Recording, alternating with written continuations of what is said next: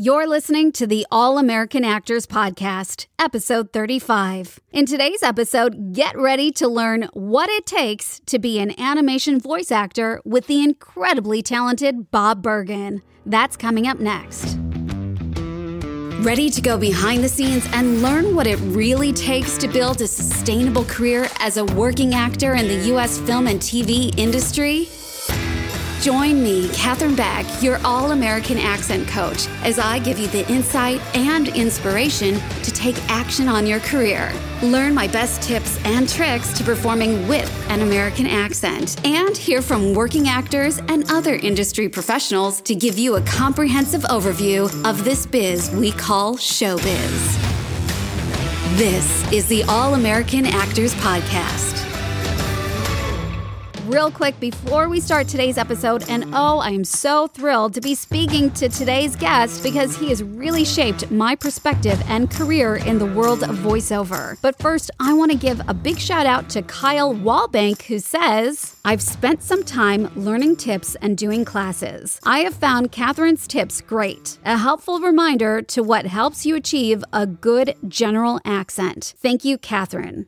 Aw, thanks, Kyle. So thrilled that my tips are helping you. And if you've been listening to this podcast and loving what you hear, do me a favor, click the subscribe button if you haven't yet subscribed, tap those five stars, and leave us a review to let me know what you think of this podcast. Apple's algorithm loves those reviews when it's ranking. So if you want to help us get noticed by other actors all across the world, go ahead and leave us a review. All right, today's guest is Bob Bergen, who is a master voice actor. You know how sometimes in your life you have a teacher teacher that is so memorable because they challenge and inspire you and shape how you think about the craft that you love? Well, Bob was that teacher for me, and he really changed the trajectory of my career because I learned how to use my voice in ways I never thought possible. I learned how to bring animation characters to life with my voice. And I think that is the moment that I truly fell in love with voice acting. Bob Bergen has been in countless animated TV shows and movies, most notably Notably, he is known for taking over the roles such as Looney Tunes characters Porky the Pig, Tweety Bird, and Marvin the Martian. But aside from his mastery of creating animated characters with his voice, he has worked in all areas of voiceover, from commercials to promos to radio imaging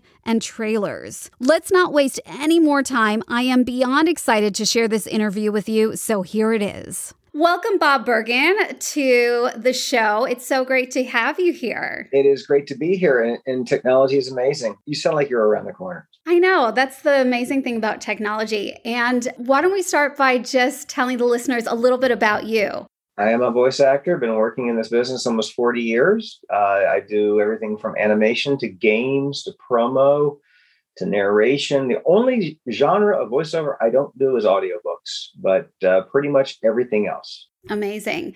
And I took your class, gosh, I don't even remember exactly when it was. I think it, it was, um, let's see, I left in 2005. So it was probably around 2003 or so, I'm guessing. Uh-huh. I took your animation class. And I have to say, Bob, you are one of those teachers that really changed things for me. You know, oh, really so opened my Thank mind. it's true. Um, really challenged me in a new way. And I loved going to class every day. And I loved the fact that at the beginning of it, I felt like I wasn't any good at it, but I would just go to class every week and I would try really hard. And even though I didn't feel like I was good, I felt like it was something that I could keep working on and improving. And the great thing about you as a teacher is that you're so inspiring every oh, time. Oh, thank you.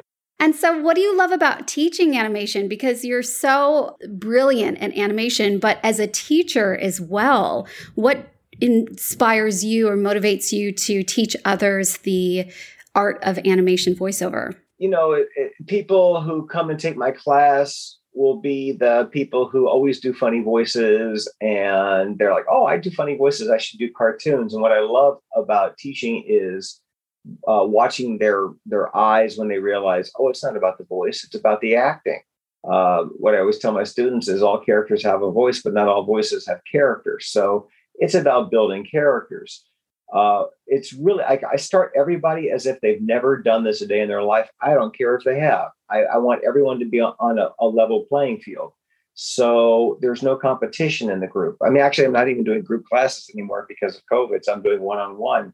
But it's it's still about creating characters and realizing it doesn't really matter what the character sounds like. The script is a skeleton. Your job is to give it a body, and that takes choices, and that takes uh, intent, and that takes um, uh, creating a character uh, with nothing but your voice. And it's a real fun process to watch uh, from take one, where the actor just you know tries whatever's on their mind, usually just guessing, to giving them some technique to follow, and then watching them apply it uh, it's very gratifying because everybody grows no matter where you are in your career you're going to grow at the mic um, just by virtue of uh, applying stuff you've never done before or, or never knew how to do before yeah, so true. And I'm trying to think of uh, things that you said or taught us that really uh, have sat with me over time and I've brought into any sort of animation voiceover work I've done. And uh, one of the things I remember is you talking about that thing about that character that really makes them unique. And yeah, I, I call it a signature. It's just something that makes it memorable. It gives it the essence of its personality. And, you know, if you look at uh, major celebrities, especially the old days of Hollywood, uh, everybody had a signature. It was always a Jimmy Stewart movie, whether he was doing uh, It's a Wonderful Life or a Western. Same with John Wayne, same with Bogart, same with Cagney. And characters have to have something distinct about them. Oftentimes, it's just the actor playing them. This is why they hire celebrities to do animated features. You know, they they took they take the animated character and they marry it to the celebrity's personality. Celebrities don't go to the mic and go, "What voice should I do?" they go to the mic and just like it was an on-camera job they create a character that happens to sound like them so if you if you listen to uh, finding nemo that's ellen degeneres. Ellen degeneres didn't go up to the mic and go what voice should i do? She played a character and that character had a personality and that character had cadence. It just happened to sound like uh, ellen degeneres. Uh, same with any character. Even if you're a non-celebrity you've got to create something with a personality, something interesting. It's not just reading funny lines and funny voices. And if you think of a signature, which could be an accent, it could be a dialect, it could be a speech pattern, it could be intonation, it could be um, uh, uh, anything. Uh, it could be a, a, just a large adenoidal cold sound, but it has to be organic and it has to work for the character. You can't just do a quirk for the sake of it being a quirk. You have to do it uh, organically so it actually works within the character and the story. Is that something? So, when you're auditioning for a new role or you get approached for a role, is that something that you create ahead of time, or is sometimes that signature something that you find when you're in session? Oh, you know, uh, it's going to happen in the audition. Um, you know, the audition gets you the job. In fact, you're going to work harder in your audition than you will at the job. In the audition, you're going to add your own layers of creativity. Uh, if you don't take risks with your choices, if you don't make choices, uh, you're not going to get a call back. But bold, risky choices will get you a call back. At that callback, they might peel back some of those uber creative layers that got you in the room, but it may not work for the character. It may not work for what the network is looking for, but it got you in the room. And then your job is to adjust uh, and take direction uh, as as given by the producers, directors, casting directors, etc. And then you get the job, and you know, uh, episode ten, your character is more evolved than episode one because you've done nine scripts in between, and you feed the writers and vice versa. So as you start to learn the character, as you start to really uh, delve into, you know, writing changes and adapts and and they take they they they they take your character in different directions. And then you do season three which is different from season one. That's all cartoons. That's just growing as a character and, and an actor when you record a cartoon for television it, you might be done with the entire first season recording before it ever hits the air and then you watch it and you go because you don't watch it when you do it you just do the scripts and then you watch it and you're like, oh my gosh, I had to play this totally different if I'd seen that was the character's posture, that was their cadence when they walk. Um, but you can't change it now because you've already established the character. So um, it's I don't watch a lot of my work that's one of the reasons. I it just uh, first of all, I'm too picky, but I also don't want to be influenced by anything I did in the past because I don't want to change what I'm doing today. Yeah, that makes a lot of sense. Very true. I know I've been I was working on an animated series once, and it was a tricky character because she was a bit feisty. She was a little bit off putting, and so you have to find the likability in her. And it took us, I think, a few episodes of recording to find that voice. And then they actually had us go back and re-record her lines in the first two episodes because the energy of the character totally shifted to where it should yeah. be. Yeah. Has that ever happened as well for you? Uh, it's never really happened where I um uh changed the character so much with it, you know, into the series we went back and redid it. But there have been times where I've found some things about the character and we'll just go in and change some ADR uh, on earlier episodes, but I've never I've never had an experience where I've changed it that drastically. I know that um, there have been features where they've hired one celebrity to do the film, and then all of a sudden, for whatever reason, uh, Chris Farley was Shrek originally, and he did it with a Scottish accent. And um, actually, I don't even know if he did it with a Scottish accent, but he was doing he did Shrek, and he died during production. So Mike Myers came in. He was the one that did the Scottish accent. And I think it was halfway through the film where he goes, I don't, I don't think that's working. I want to change it. And, um, you know, that, that happens, but it doesn't happen to me that often, if ever. Wow. I actually never heard that story before. That's incredible. So, Bob, you have played some really incredible characters. What is there any particular character that would be your favorite? Out of all well, I got, yeah, I, I got into the business because I always wanted to be Porky Pig. So definitely my favorite. I mean, that is such a great story. Do you mind sharing it with the listeners? Oh, I've told it a million, million times, but I'll give you the short version. Uh, wanted to be Porky Pig since I was like five. Um, we moved to LA. My dad took a job in LA when I was 14. I called Mel Blanc, found him in the phone book. Um, you know, uh, I during the course of the conversation, he mentioned the name of the studio he was working at that week. So when I finished my conversation with him, I called the studio pretending to be his assistant and got the day and time information. Uh, my mom took me to watch him record, and uh, I, re- I was only 14, and you know I was like, "Oh, we're we're, we're leaving the studio." I said to my mom, "Oh wow, I can't be Porky Pig. He's still doing it." And my mom goes, "Yeah, and your voice hasn't changed. There's a lot of things we have to work on." So I called Hanna Barbera, and they referred me to Daws Butler, and I just started studying voiceover and acting and improv, and um, got my first agent and my first job a week out of high school. And then I just spent five years with various survival jobs uh, as I was pursuing voiceover. It, you know, it, it didn't happen right away, but it took me about five years before I was able to make a living at it.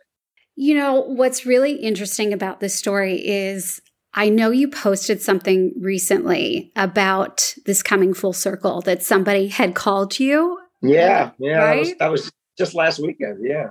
Yeah. So she was a, a young girl and she somehow got your number. Is that right? Yeah, that's exactly right. Um, I was at some friends.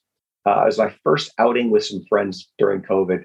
And uh, my cell phone kept ringing. It was it just said Beverly Hills with the number, and I'm like, oh, probably a telemarketer. And then I called back, and then I called back, and I said, okay, excuse me, I'm going to pick this up. I said hello, and she's like, oh, I'm sorry, is this Bob Bergen? I said, who's this? And she was, hi, it's it's Sienna. Is this really Bob Bergen? I'm like, yeah. What can I do for you?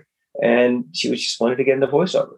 So I said, like, how'd you get my number? Her sister got the number. I don't know how her sister got the number, but good for her. so I excused myself and went in the other room and just had a nice little conversation with her about voiceover. She just picked my brain, asked me just tons and tons of really intelligent questions. So um, it was fun. It was it was like I've completely gone full circle. That's pretty incredible to be the one now giving the, you know, the inspiration to the next generation of animation voiceover artists. And you really are inspiring in so many ways.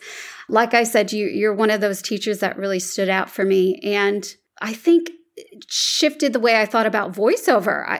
And uh, you're so right that a lot of people go into it thinking, oh, I've got to have these funny voices, but it really comes down to the acting and devoting, you know, truthfulness to the character. Yeah, exactly. Yeah. And I remember going into classes and, and looking at other actors and going, wow, the characters that they can create with their voice, how do they do that? I remember it took me a while to feel like I could, you know, create and craft a voice. It's at some point it seemed to me like this is like playing a musical instrument. Like I can bend and shape how I form the sounds to find that character's voice and what feels right to them. How do you explain that to your students? So now you're doing one-on-ones like how you, you know, you use your lips or your your your lower jaw, your, you know, where you place the resonance to discover the character's voice. Because I know that was a real struggle for me. Yeah, well, the first thing we do is we look at the audition sides, and you'll get a picture, you'll get a, a brief description, and you'll either get a few pages from the actual script, which is gold because you've got your scene partners there to react to, or more often than not, you just get about five to seven wild lines from various scenes in the pilot and they're unrelated to each other. Uh, they might have an adjective like frustrated or anxious or giddy or curious. Your job as an actor is to fill in the blanks. Well, what is this character curious about? And the description is brief. Um, you need to make the choices that are going to make your audition pop and make your character pop. So you look at the physical, and if you see the character has an, an underbite, just give yourself an underbite. You're going to change your voice without changing your voice just because of just moving your jaw. But that's just a part of, of what the character is. And if you start with the sound, you're going to blow it. All characters have a voice, but not all voices have character. I said that earlier. Um, if you're reading a scene and you've got a scene partner and there's no information on the page who your scene partner is even if it just says friend again you have to fill in the blanks. Who, how is this person your friend? How long have you known this person? Are you acquaintances or best buddies? Um, are your wives friends? Did your kids uh, play together did you grow up together now these are the the backstories, the layers of character that everybody does for, for film and for theater. And the audience doesn't know these choices, but what they know is a rich performance, a rich acting performance, uh, a rich character. It just adds to the truth of your of your acting. So putting it all together, voice acting and that signature we were talking about earlier, along with who am I talking to? What is our relationship? And where are we? It won't, this information may not be in the scene. You may not, it may not say they're in a library, they're outdoors, they're walking in movement, they're driving in a car, in a convertible, in traffic. So all of these choices are going to add to your performance, whether it's volume or intensity or emotionally. So it's just about making acting choices. Again, the same process you would do if you were on stage or for a camera. You've got to make choices. The only wrong choice an actor can make is not make one. But you can't make a wrong choice. You got to commit to it. And you can't audition to please the listener. You've got to audition just to have fun and to create an authentic character. If you're worried about, am I right? Am I doing it right? Are they going to like this? You're going to be in your head, and there's going to be a, a layer of uh, non commitment that you can hear. Uh, and it, it's just, it's, it's, it's not appealing. You you you just want to have fun with your characters, and if you if you get the job, that's icing on the cake. If your audition is just if your goal is just to have fun, then your odds of booking are better. If your goals are to get the job, there's going to be that sense of desperation that reads into a mic like crazy, and you don't want to be desperate. It's so true. Everything reads into the mic, doesn't it? Yeah. Yeah, you can hear it. You can hear that every last bit of worry or fear or insecurity or doubt comes through. Yeah. And maybe that's just what it is. It's just getting that mic time. You know, actors could be so used to working on stage or on screen, but as soon as you get in front of a microphone, it's like a whole new thing until you get used to it. And you can feel like you can, you know, do what you do best instead of worrying so much about what the other person's going to think about how it sounds on the other end. Right, exactly. And, you know, it just takes practice, it takes uh, experience. Um, today in voiceover, there is nobody in the room with you. You're by yourself auditioning. There's nobody there to tell you you can't make that choice. So just get that out of your head and make the choices that you think are fun. How does it feel now, you know, with the way things have shifted during COVID of having, you know, pretty much doing everything via your home studio as opposed to like are you working on shows at home? Is there anything that's happening in studio yet for you? Uh not for me. There there some people are but i won't. Uh i'm very you know i, I had my i never worked from home. I i only auditioned from home. And about 10 days into covid i had a broadcast quality home studio and have been just the the year of COVID has been crazy busy.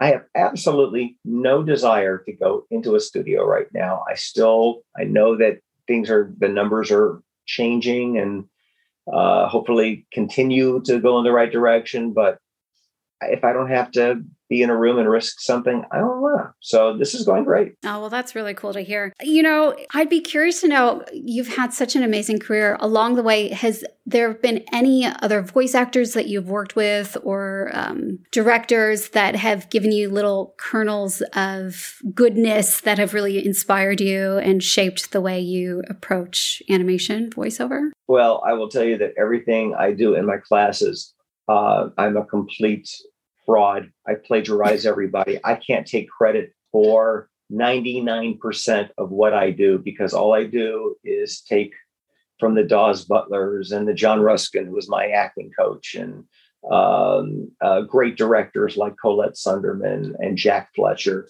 and just spew out what they say to me. You know, uh, one of the things I say to my students now that I got from Collette Sunderman uh, when we were teaching together uh, I was just watching her work with the students, and this, this student was having a difficult time creating uh, um, the scene.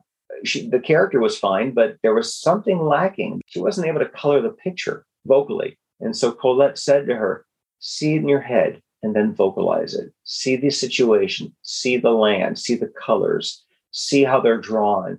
And you have to make this up because you can't see it, it's not there. See it in your head, and then voc- and then vocally perform it. And I say that all the time to my students now. See it in your head, then react. Um, and acting is reacting. I'm a Meisner trained actor, which is basically working off your scene partner. Where's your scene partner when you're working solo? In your imagination. Where is your scene partner when you're doing a monologue on stage? In your imagination. So it's not different. It's just technically different because there, there's a microphone but 80% of animation is in the imagination. And by the way, that one was mine. I did make that one up. I love it. And I do remember, you know, you talking about that. And another thing that really stuck with me in class was bringing the body into it as well. You know, if you you can physicalize the character as you're in front of the microphone that that really helps make it come to life as well and i know that that's always been a really big thing for me as soon as i get in front of the microphone and i'm performing as as this character once i get that physicality i'm right in it. And and that was from you too. Oh thank you. Yeah. I mean you know for television animation you're hired for for minimum scale uh, to at least do two characters. You might have a two-way conversation with yourself. You might have a three or four-way conversation with three or four completely different characters. If each character has a different posture a different facial expression, different body language, different gestures, then you're going to be able to go from character to character throughout the script without blending and, and without breaking character. You can't anticipate you've got the next line because you have to stay in the moment. You finish what you're doing with this character and then you go to the next character. And their intents might be completely different. One might be sound asleep, and the other one might be running into their room because their house is on fire so you have to play them in the moment uh, according to what they're doing in the story. That's not easy. And that's the thing that people need to understand. That's why I always say study acting first, because without acting um, technique behind you, the difference between a trained actor and a non trained actor is uh, a trained actor makes a choice, a non trained actor makes a guess. You need the proper skills to repeat your, your talents at will consistently.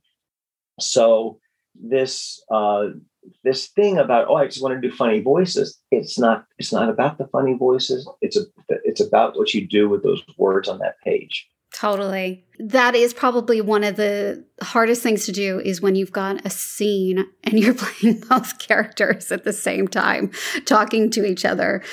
And um, being able to get to that point where you can really be specific about who that character is versus the other one and be able to jump back and forth took me some time. And um, sure. Yeah, yeah, it is one of it's it's a skill, isn't it, to be able to to do that that next level of animation. It is. And you know, every job is different. Some directors will say, you know, let's do one character all the way through and then let's do the other character all the way through. And then they'll give you a, a reader or the director will feed you the uh, the other character's lines. And then some directors, you know, I just did something for uh, I think it was Nickelodeon where I was playing five or six different characters in the same show and they wanted me to go all the way through it. You know, uh, if it didn't work, we would go back and redo it individually. But uh, you know, I really, for I don't have a preference. I, I I don't mind trying whatever the director wants to try. Definitely. And I think that's where you mentioned improv in your training. I think that's where that comes in as well, where you get real comfortable working with whatever the requests are of the director on the spot, too, right? Yeah, I'm a huge, huge advocate of studying improv. Um, you know, I I do honor the writer. I do respect the writer, but you know, you're an actor is brought in to bring something to the table. And what improv teaches you is to make solid choices. You know, the only rule of, of improv is you can't deny. So, with those improv skills, you're going to take it another step. It doesn't mean you improve on the writer, it means you accentuate the character and the writer. And it really just, you know, especially for the audition, it just brings things to life. Definitely. So, what are you working on now, Bob? Is there any new projects coming up? I'm working on a Star Wars show for Disney Plus called The Bad Batch. And that debuted on May 4th, which is kind of a Star Warsy thing. May the 4th be with you. Um, and I play uh, kind of a villainous character named Lama Su, very different from Looney Tunes. He's uh, he's very cold and calculated. He's just an evil guy, but you never really know what he's thinking or doing. He's kind of fun. Um, I'm doing. Uh, let's see what else. I'm doing a show for Netflix called Ridley Jones, which I think debuts in June. We're, we're actually recording season two, but season one I think debuts in June. And for that one, I play the curator of the museum named Mr. Peabody, who does not like children whatsoever. Um, we're doing, we're still working on finishing up Looney Tunes cartoons for HBO Max, where I'm, I'm able, able to eat that Porky Pig and all kinds of other characters. Um, let's see, what else, what else, what else, what else, what else? Uh, started a new series. Oh, I can't talk about that. I just, you know what? That's the thing, uh, Katherine. There's so, as you know, there's so many things under NDAs we can't talk mm, about, and I almost yeah. just gave one away. I got two new Looney Tunes series that I'm about to work on that I'm going to keep my mouth shut about. Okay, uh, amazing. yeah, well, one one I can talk about. I think it's called Bugs Bunny Builders, and they have announced that, so I can talk about that one. And that's kind of like Looney Tunes for preschools, for preschool kids, um, and a whole bunch of other things that I just can't talk about right now. I just love that you've got such versatility in the characters that you play. It's so much fun to hear your work. Oh, and oh, thank you. yeah and it's it's always such a great lesson as well. I you're one of my favorites to listen to and and you know see where your your journey as a voice actor continues. I miss you. It's been a million years since i've seen you and had a margarita with you. I know right? Yeah i miss those vox on the rocks days all of it. As we wrap this up this has been such a joy just to catch up. And is there any sort of words of wisdom that you have for young actors just starting out, thinking about voiceover in general? you know, what advice would you give to those newcomers to the industry? It is called voice acting for a reason. Um, study acting, become a great actor, and then study voiceover. Do not pursue or uh, think demo until you're ready, because one bad demo will close many more doors than a great one will open. Um, do not go into this business for the money. To go into this business because acting feeds your soul the way food feeds your body. If you go into this for the money, you're more likely to undercut and just do it for almost free, or you'll get to a point where you're never happy because it's never enough. Um, you've got to do it because I do, I do voiceover because I get high at the mic.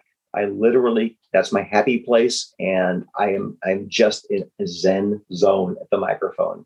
Getting paid for it is a fortunate uh, circumstance.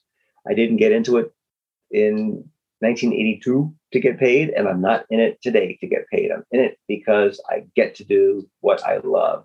If there's anything else in this world that you love more than voiceover or acting, do it because there there are no guarantees. There are no necessary uh, returns on your investment. It's a lot of heartbreak. But if you don't care, if you don't, if if the obstacles, if the challenges, uh, if the uh, odds of just doing day jobs and night jobs to pay the bills while you pursue professional acting don't bug you, then you're right for this business. If it sounds too daunting and too difficult, find something that you don't mind working your ass off to do because you just love the whole journey. Love it. And if any of our listeners want to keep up to date with projects that you're working on, how can they find you? Oh my goodness, I'm everywhere. I'm on uh, on Instagram, bergen.bob.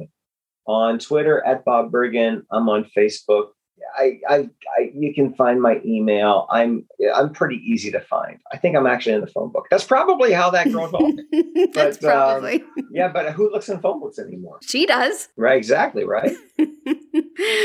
Bob, thank you so much for being on the show with us. Uh, like I said, you are by far one of my favorite, most memorable teachers. You're such an inspiration to me, and I know to a lot of other actors around. So thank you so much. Oh, my pleasure. I appreciate that.